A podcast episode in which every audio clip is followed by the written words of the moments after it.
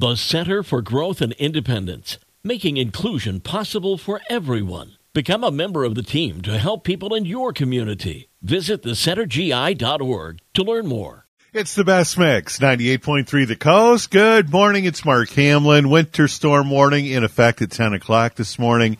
Heavy snow today. Be careful if you have to drive out there. Most area schools are closed. You can get a complete list at our website at 983thecoast.com. Time for your happy headline brought to you by United Federal Credit Union.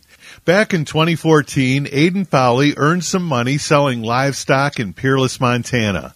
It's located near the Canadian border, and at the time he was eight years old.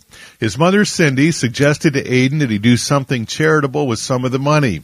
Aiden decided to donate books to the pediatric unit at St. Vincent's Healthcare in the city of Billings. That first year, Aiden and his family drove 400 miles from their home to Billings, and Aiden was able to donate 76 books to the kids in the hospital.